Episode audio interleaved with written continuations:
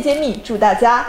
新年快乐！元旦的钟声已经敲响，二零二二年已经过去。 这一年是芯片揭秘陪伴大家的第五个年头。作为一个垂直于半导体产业的共创平台，我们始终聚焦行业的热点与风向，努力为产业人发声，也期待每一个收听收看节目的你，与我们一起走在共创国潮新生态的路上。回首二零二二年的这一年，二月份我们上线了半导体老一辈科研人的专访节目，他们从无到有，白手起家，从原材料开始，自力更生的研究半导体器件。在谈到中国第一颗硅单晶的诞生时，他们 说，当时因为国内没有做这些材料，是从这个劳改农场里头找了一些这些在五十年代那个时候的大学毕业生、研究生，基本都是研究生，把他们搞物理研究的人集合起来、召集起来来搞这个材料研究。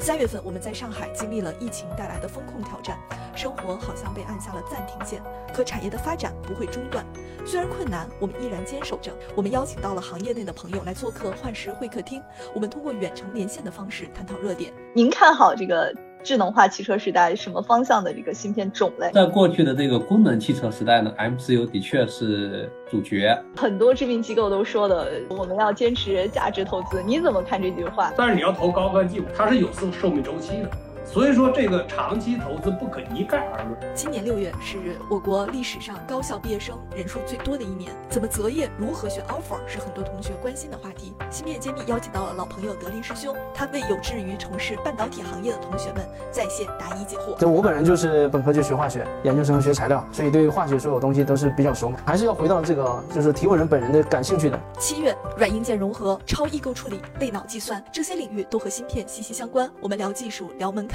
也聊市场趋势。今年八月，世界半导体大会在南京召开，我们受邀参会。在大会的现场，见证了台积电宣布他们下半年将要量产三纳米的喜讯。同时，我们也和光刻胶、晶圆传输设备、射频芯片、I P 设计公司等企业的创始人、核心团队进行了深度的交流。我们半导体产业的各个环节、各个细分赛道，都是我们芯片揭秘关注的对象。九月份，我们在为二零二二浦东新区长三角集成电路技能大赛忙碌着。 作为大赛的独家协办方，今年我们聚焦 E D A 这一细分赛道，并且与华大九天、阿卡斯、华为云等全国优秀企业，共同为业内六十余家半导体的企业以及百余名高校从业者带来了一次精彩纷呈的集成电路大赛。每一届我们都能欣喜地看到我国在半导体、先进制造等领域的点滴进步，也非常开心能作为其中的一员参与其中。 十月份，随着美国总统拜登签署《芯片与科学法案》，美国对中国的出口管制更加严格。我们紧密地关注这一国际形势的发展，连线法律界的专家和资深的产业人员，共同分析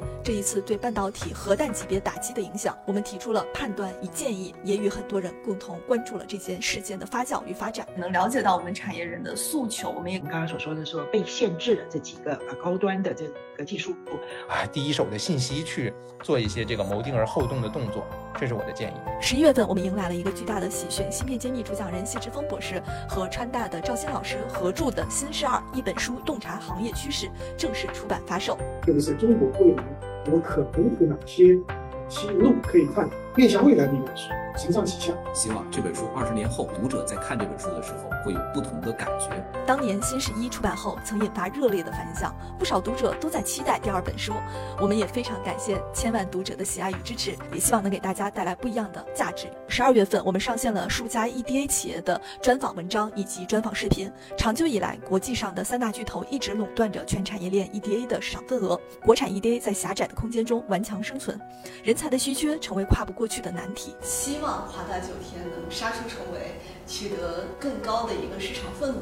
作为智库型的科技新媒体，芯片揭秘愿意尽最大的努力发出呼吁，同时积极地搭建合作平台。我们愿意形成资源、项目、人才的高效链接，为半导体产业输送新鲜血液。 回顾这一年，芯片揭秘持续追踪行业的热点与趋势，从芯片设计、制造、封测、设备、材料、销售等各个方面为产业人发声，为企业传播价值，也为读者和朋友们答疑解惑。我们全网的粉丝量翻了几番，累计的播放量也接近千万。我们深知眼下做的这些远远不够，在伴随中国半导体发展的路上，我们还有很多艰难险阻与挑战需要跨越。 但我们相信，有了大家的支持和鼓励，我们就有继续前行的动力。